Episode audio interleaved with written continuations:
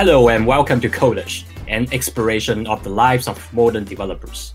Join us as we dive into topics like languages and frameworks, data and event-driven architectures, and individual and team productivity, all tailored to developers and engineering leaders. This episode is part of our Tools and Tips series. Hey, hello, welcome to Codish. Today we are going to be talking about coding interviews and how to prepare for them. Today uh, we are with Parker Phinney from Interview Cake, and this is your host. My name is Julian Duque. I'm a developer advocate at Heroku, and this is my first time hosting a Codish episode. So I'm very happy to be right here with you all. Now we are going to let Parker introduce himself. Yeah, so my name is Parker Phinney. Uh, I run a company called Interview Cake. It makes interviews a piece of cake. Oh, nice! Thank you. It's our little our little jingle. You know, we actually don't use that anywhere on the website. We should probably. But yeah, so in, Interview Cake is a study tool that software engineers can use to prepare for coding interviews. Um, so we have a bunch of practice questions, as well as um, some tutorials and reference information about data structures and algorithms.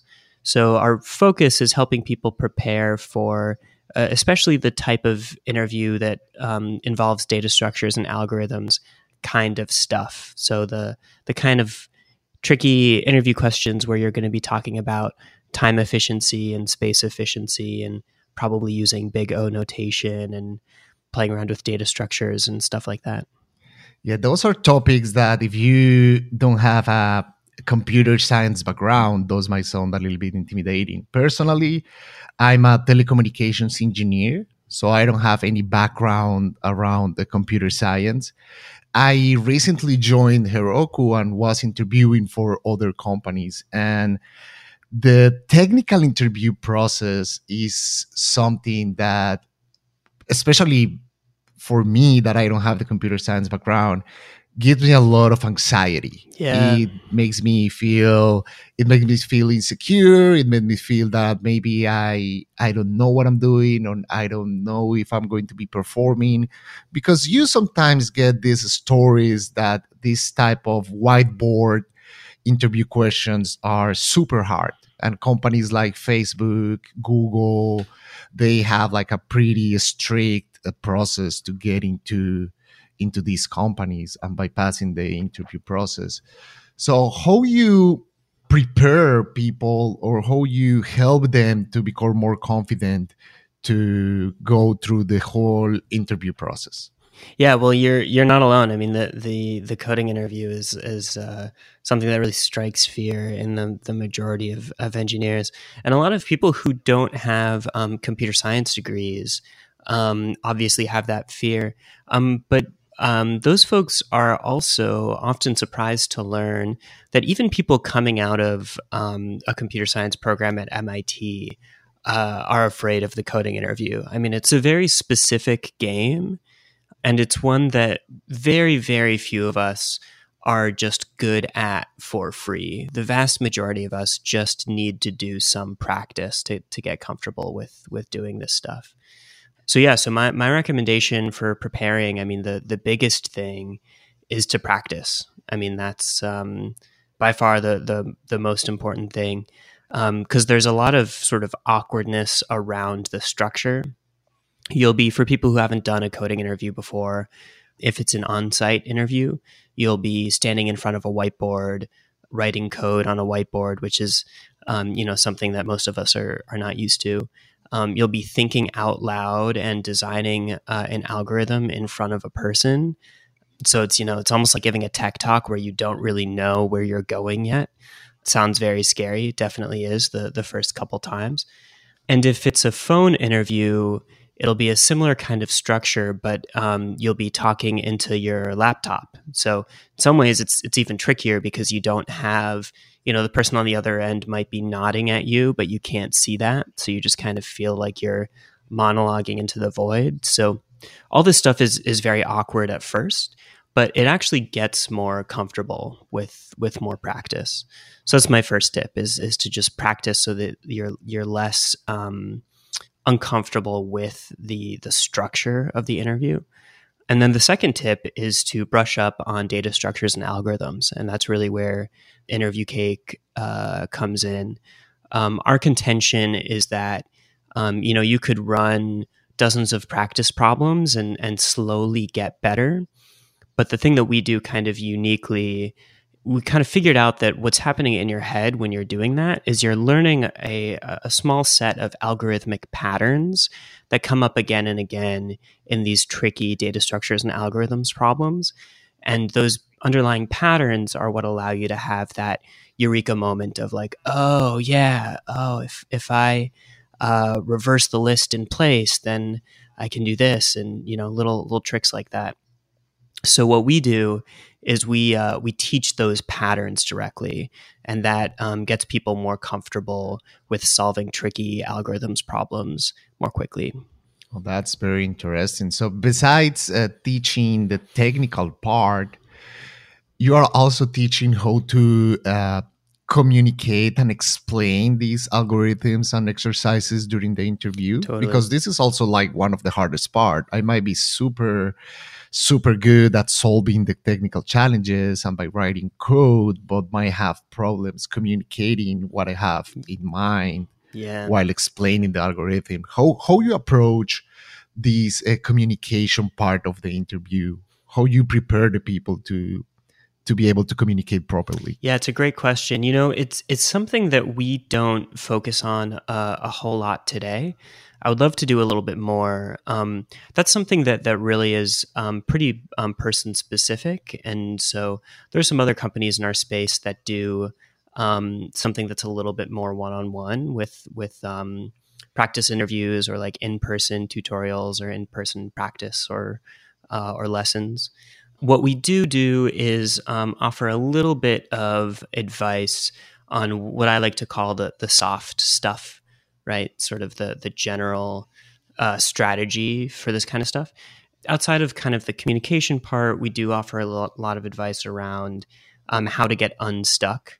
For example, like when you have that deer in the headlights moment where um, you've heard the problem and you have no idea how to get started, uh, we give you a, a, very clear roadmap for um, how to start kind of poking at the problem to try to crack it we also give a lot of tips for how to navigate like various parts of the interview that that people get wrong. So, for example, there's a, a common scenario in a coding interview is that you're you're working on a problem and you're going down a path and you actually think that you're you're onto something. You haven't seen all the way to the end yet, but but you th- you think you're uh, uh, you think you're getting close and and you're going down this path, explaining this algorithm. Maybe you're starting to code it up, and your interviewer interrupts you and says, "Oh, but what if we did it this way?" This is a lot easier to explain visually, which is what we do um, on on our website. A lot of people get that moment wrong because they think that um, the interviewer is giving them a hint, and they think that they lose points if they get a hint. So they kind of talk past their interviewer um, to signal like, "Oh no, I'm not stuck yet. I don't need a hint." Right. Yep. But what's actually going on under the hood, often in that scenario, is that you're on a path that uh, leads to a dead end. Um, and your interviewer knows that, and they know that you don't know that yet, and they're not faulting you for that. But they do want to give you a chance to get all the way to the end before time runs out. So they're kind of rushing you through um, that process of hitting that dead end and then and then backpedaling. There's a lot of kind of little nuanced stuff around like common misconceptions about what interviewers are, are looking for and this like fear of receiving hints and stuff. So we we talk a lot about that. And it's also how to properly ask questions because the the interviewers are also expecting you to be asking about the problem and yeah. the quality of the question you are you, you are doing at that moment because that shows that first you are understanding the problem you are working on and it gives you a way to test out certain approaches before going to the whiteboard one of the things i learned before going through the whole interview process was to communicate what I was trying to do before jumping directly into the whiteboard. Like mm-hmm. trying to analyze the problem, yeah. to check all the different input and output, what the problem was asking before jumping directly straight to code. Yeah, and that's that's something that um, interviewers are are often looking for. And again, it's not our first intuition, right? We're we're not really used to thinking out loud, but from your interviewer's perspective, they really want um, to believe that you have an organized thought process. So it takes a little bit to get used to that process of like, okay, I'm not going to write code. I'm just going to kind of figure out exactly what I'm going to do first. And then I'm going to explain that very clearly to my interviewer. And then once we agree, then I'm going to start writing code. And then, you know, I'm not going to start debugging that code until I finish writing it, and then I'm going to go back and try it with a sample input. You know, that this very procedural uh, approach is not often how we're we're used to to writing code because we're not used to having someone looking over our shoulder. Um, but it's an important thing to to practice and be able to show in in the coding interview. Interesting. I have a, a question. And what's the motivation behind Interview Cake? Why Parker Phinney decided to create this uh, initiative, this company? Yeah. Well, so the story is I, I was working at a startup in San Francisco. Uh, I was an engineer and then a product manager there. And I had a good friend who kind of fell on hard times. Um, she she lost her job and um, she lost her apartment, and she needed to kind of make a, a career change and um, and so she did one of these um, coding boot camp type of schools, one of these twelve week uh, coding programs, and she was kind of crashing on various friends' couches, in, including mine. So when she finished the program and she was going out to uh, interview, I ran a couple practice problems with her because my company was hiring so aggressively that I was talking with as many as two candidates a day. Right, it's like ten candidates a week. Right so I was on the other side of so many of these interviews and I could see the mistakes that other people were making.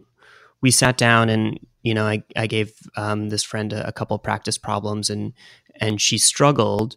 But um, we took a long weekend to kind of fill in the gaps in her knowledge and, and teach her some of the strategy on this stuff. One thing that was interesting with with this friend is that um, you know she didn't have a computer science degree, so she was a little bit weaker on the more academic uh, data structures and algorithms, big O notation kind of stuff. But we were surprised to find that it didn't take that long for her to pick this stuff up because she didn't need to be able to prove theorems and um, you know solve like algorithms problem sets.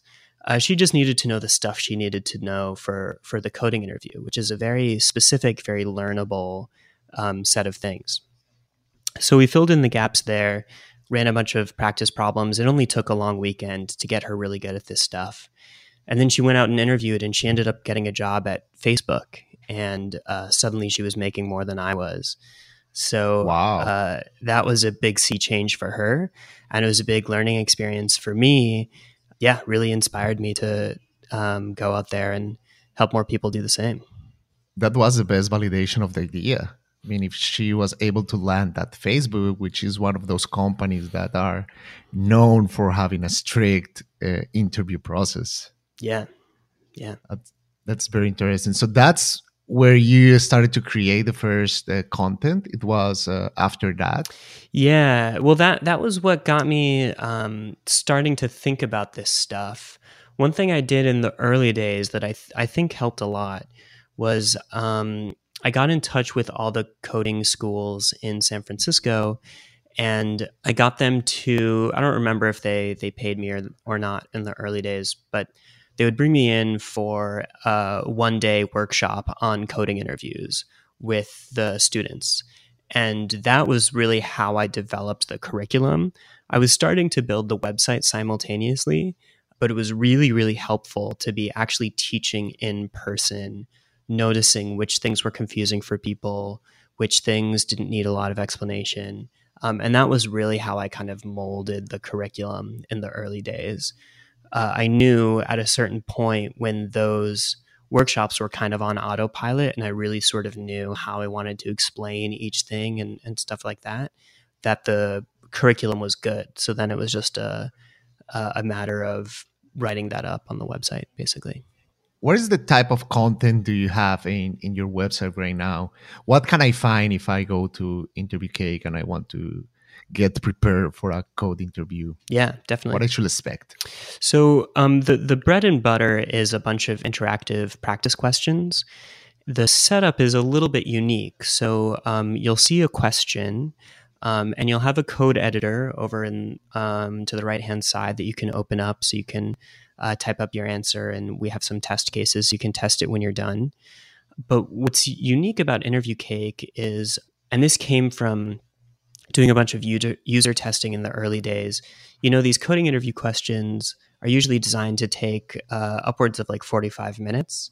Um, so each question is tends to be pretty long and has some twists and turns. And the best questions actually have three different answers that are all correct. There's a bad answer, a good answer, and a great answer. And the difference between the three is is their efficiency. And so what you're doing in those 45 minutes is uh, coming up with some insights, stitching some stuff together until you get to the bad answer, and then seeing if you can tweak the knobs and improve some stuff, and then get to the good answer, and then see if you can improve the efficiency even further to get to the great answer. So, with that in mind, the very first prototype of Interview Cake used what I call a flashcard model, where you have a question and then um, you press a button to basically turn the flashcard over and you would see the answer right the problem is if you um, and i saw this in, in user testing if you have the um, bad answer uh, and then you flip over to see the uh, the final solution you kind of lose the rest of the exercise. You didn't get to do that process of trying to improve from the bad answer to the good answer to the great answer. And also, a lot of people might get stuck even before getting to the bad answer. And some people would, you know, get stuck at the good answer but not get a chance to kind of try to improve through to the great answer, right? So so the flashcard thing really wasn't uh, working. And I noticed that when I sat and um, you know, the friend I was talking about earlier when we were doing practice problems, there it wasn't just question and answer. It was this dialogue and there were a lot of like little nudges and hints that I would give along the way. All this is to say interview cake mimics that dialogue of having a tutor there or honestly a real interviewer there with you. So you have the question and then when you get stuck, you can say tell me more and you'll get um, a little nudge that's just just kind of the next logical step that you need to make that's hopefully enough for you to just take it and run with it. If you get stuck again you can say tell me more. And so for most questions we have like dozens of these little nudges that come up. And then we have um, something that's a little unique. It's we call them gotchas. So if you have the good answer and you think it's the best answer uh, you can say i have an answer on interview cake. You can press a button. And um, before showing you the final answer, we give you uh, what we call a gotcha. So it's just enough information to compare your answer. Uh, often it's the big O efficiency. So we'll, maybe we'll say something like, you can do this in O of n time. And you can look at your good answer and say, oh, actually, mine is n log n. Oh, I guess there's more to this. So instead of blowing the whole exercise, we give you just enough to know, oh, there's actually more to be figured out here and then you can get back into it how do you validate the, the content you have or the type of information you have with the current questions that are being asked in the different companies because I, I, I saw in the in the website that you have mm-hmm. also mm-hmm. sections of questions by company mm-hmm. how do you validate those against what it's being asked really in in a coding interview? The there there are kind of a, a couple things. So in, in general, the way we kind of keep track of what questions are being asked is that we, we dialogue pretty closely with uh, users. So as soon as someone signs up for Interview Cake, we start sending them uh, these drip emails. We send them from our support email address, and we just invite people to say, um, what they're struggling with, what what kinds of tricky problems they've been getting, stuff like that. And so we hear from people like what's going on, what what stuff we have prepared them well for, what what stuff kind of blindsided them, and and so we continue to kind of tweak the content around that. Um, so that's how we, we stay sort of uh, on top of trends in general. At a high level, um, this stuff hasn't moved much in the past few years. The the coding interview has has stayed largely the same. The, there are some interesting new things around. Um, uh, some companies are moving away from the data structures and algorithms part of the coding interview, and instead they're giving you uh, what are sometimes called like take home projects. Mm-hmm. So they'll say, like, go and build an app that does this, or they'll give you like a problem that's set up on a, a platform like HackerRank or something.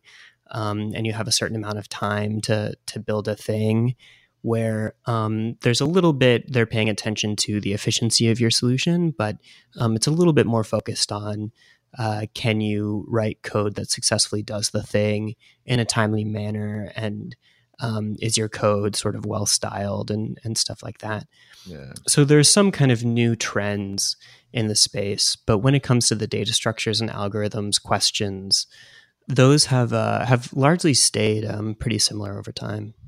Yeah, I know there is people that even do this as like an exercise. I know people and I have friends that they go through different uh, interviews at big companies, but mm-hmm. just for uh, practicing. They are not looking forward to landing to a job. They just want to go through the technical interview process to see if they are able to to pass it do mm-hmm. you have that that type of users as well? People that are only looking forward to to increase their expertise and test it out in a real code interview?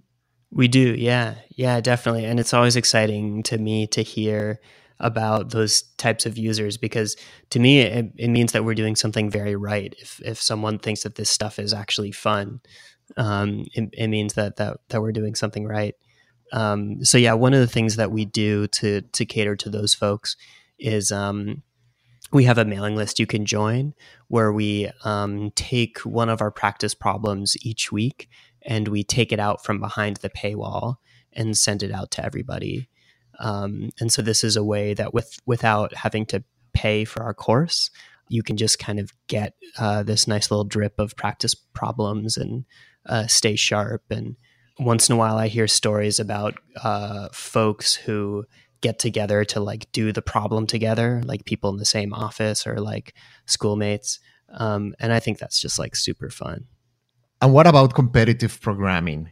You have also a training material for joining a programming competition? Yeah, it's a good question. Um, th- that's actually something that we have been um, not steering towards. Um, if if you look in our space, there are a lot of companies that have started off doing something a little bit more like what we do, the coding interview preparation, and then they've sort of moved slowly into some recruiting stuff. So it's like, okay, well now we have all these great engineers, let's sell access to them to to companies, um, and then it's like, well, okay, so if we're doing that, we need to uh, figure out who's um, the best among these engineers, and so they get more into evaluation and competitions and, and stuff like that. And uh, over time, our contention is when you're doing that with your product, uh, as you become more focused on evaluation and sorting, right? You become more focused on figuring out who's already good. You get worse at making everyone better. And um, we've experimented with this stuff a little bit over time. But what I've learned is that for me, my my superpower, the thing that I'm good at, is teaching, and so we we don't focus on some of the other stuff around uh, letting people compete and figuring out who's already good. Um, we focus on just making everyone better. To making the interview a piece of cake. Exactly. exactly. Uh, can you uh, like to to learn a little bit more about the technical aspects of the platform? What type of languages do you support or what type of uh, other exercises can you uh, host in your platform yeah so um, our content is available in 10 different programming languages. That means that the practice problems, the code samples, and also the code editor and the test cases and stuff um, are available in um, in those 10 different languages. But it also means that the, the text of the problem uh, is available in those different languages. That means that it, when you change the um, the programming language, which you can do on any question without uh, a page refresh. It'll just uh, change right there in front of you. Not only do the code samples change, but the variable names might change from camel case to snake case. Um, and then whole whole sentences and whole paragraphs might disappear or appear um, depending on the different affordances of, of the language. So, for example, a problem that's about reversing a string in place is going to be a little bit different in a language that has immutable strings. So um, we have uh, we really kind of go back and rewrite each bit of content for each different programming language. And if I don't know pretty much anything about uh, uh, technical interviews and I'm just new in this uh, world of uh, computer programming, can I benefit from Interview Cake or do I need to have like some sort of initial knowledge to to use the platform? We try our best to um, to really be able to take people from um, completely green on um, data structures and algorithms all the way up to ready to interview at Google. Um, that is ambitious, but um, we really think it, it can be done. So, really, the only prerequisite to start learning from Interview Cake is to be uh, proficient with programming in general, variables and loops and and all that good stuff. Um, as long as you can sling some code pretty comfortably, uh, you you can start learning about data structures and algorithms with Interview Cake.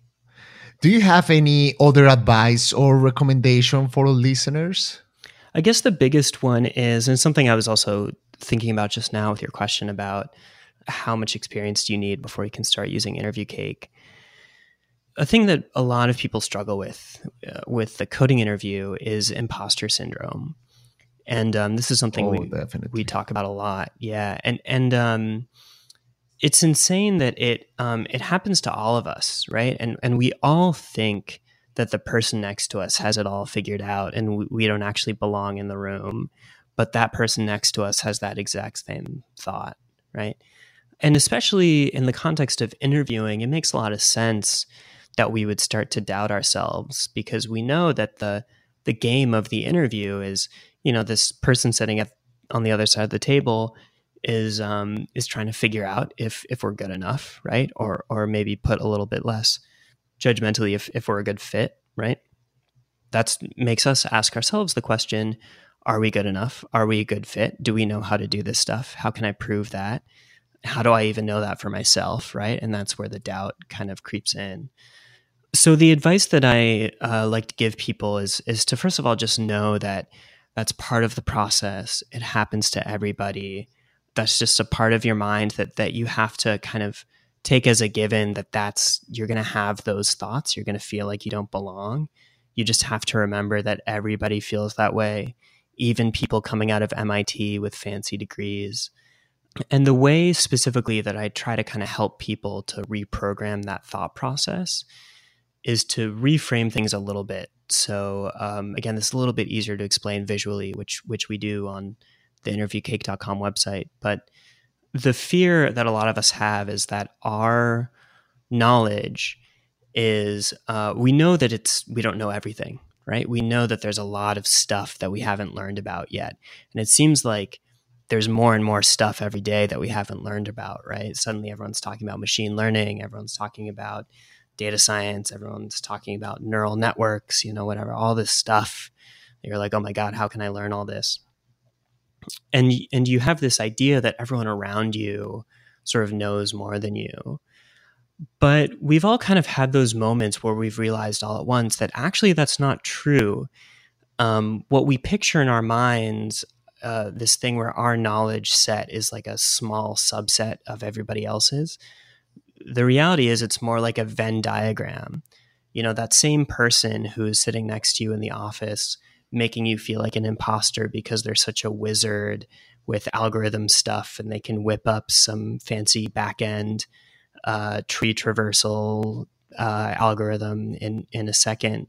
You know the next day they might come to you and say oh my god i've been trying to center an image for an hour and i can't figure out how to do it. Right? And you're like oh my god yeah like you know i can sling css like like nothing else. Right? The examples are going to be different for all of us but the bottom line is that there are these moments where we realize oh it's actually not true that uh, that everyone knows more than me it's more true that we just have different little knowledge circles on this big, enormous plane where nobody knows everything. And so there are moments where we're humbled and there's there's more stuff that that we don't know about yet.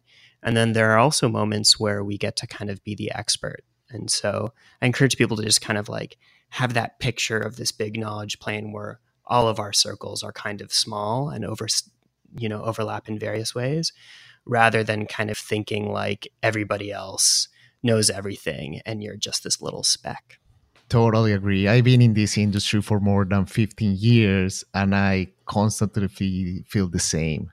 Like that I don't know anything and there's a lot of people that know way more than me. But that's that as you say is not the the reality. Everybody knows some some aspect of their technology or they they master some things and they can like help each other with others which is like pretty awesome. Yeah. I want to uh, recommend something that helped me a lot when i was going through this interview process. I since i don't come from a computer science background there is a series of books that i like a lot called the imposter's handbook I'm not sure if you if you know that series of book. I think I've heard of it. Yeah, the Imposter's Handbook. It's a brief introduction to computer science uh, terminology and concepts. It will teach you about big O notation, nice. data structures. It will teach about algebra, about all of the different uh, knowledge you will need to have to understand what's going on with the whole interview preparation. So it's a very good starting point if you don't have that knowledge before going now to do practices and go and following like a website like interview cake so if you have the opportunity to to search the book i will be sharing the link with you all uh, it's very recommended and can give you a very good introduction about computer science nice that's a great tip Beautiful, Parker. Thank you very much for all your information about how to pass uh, coding interviews by using your platform and all of the different uh, tips and tricks you gave to our audience. And this has been another episode of Codeish. Remember, I was Julian Duque and looking forward to hear you on the next episode. Thank you very much, Parker, for all your time. Thanks, Julian. Thanks for joining us for this episode of Codeish Podcast. Codeish is produced by Heroku, the easiest way to deploy, manage, and scale your application in the cloud. If you'd like to learn more about Codeish or any of the Heroku podcasts, please visit heroku.com slash podcasts.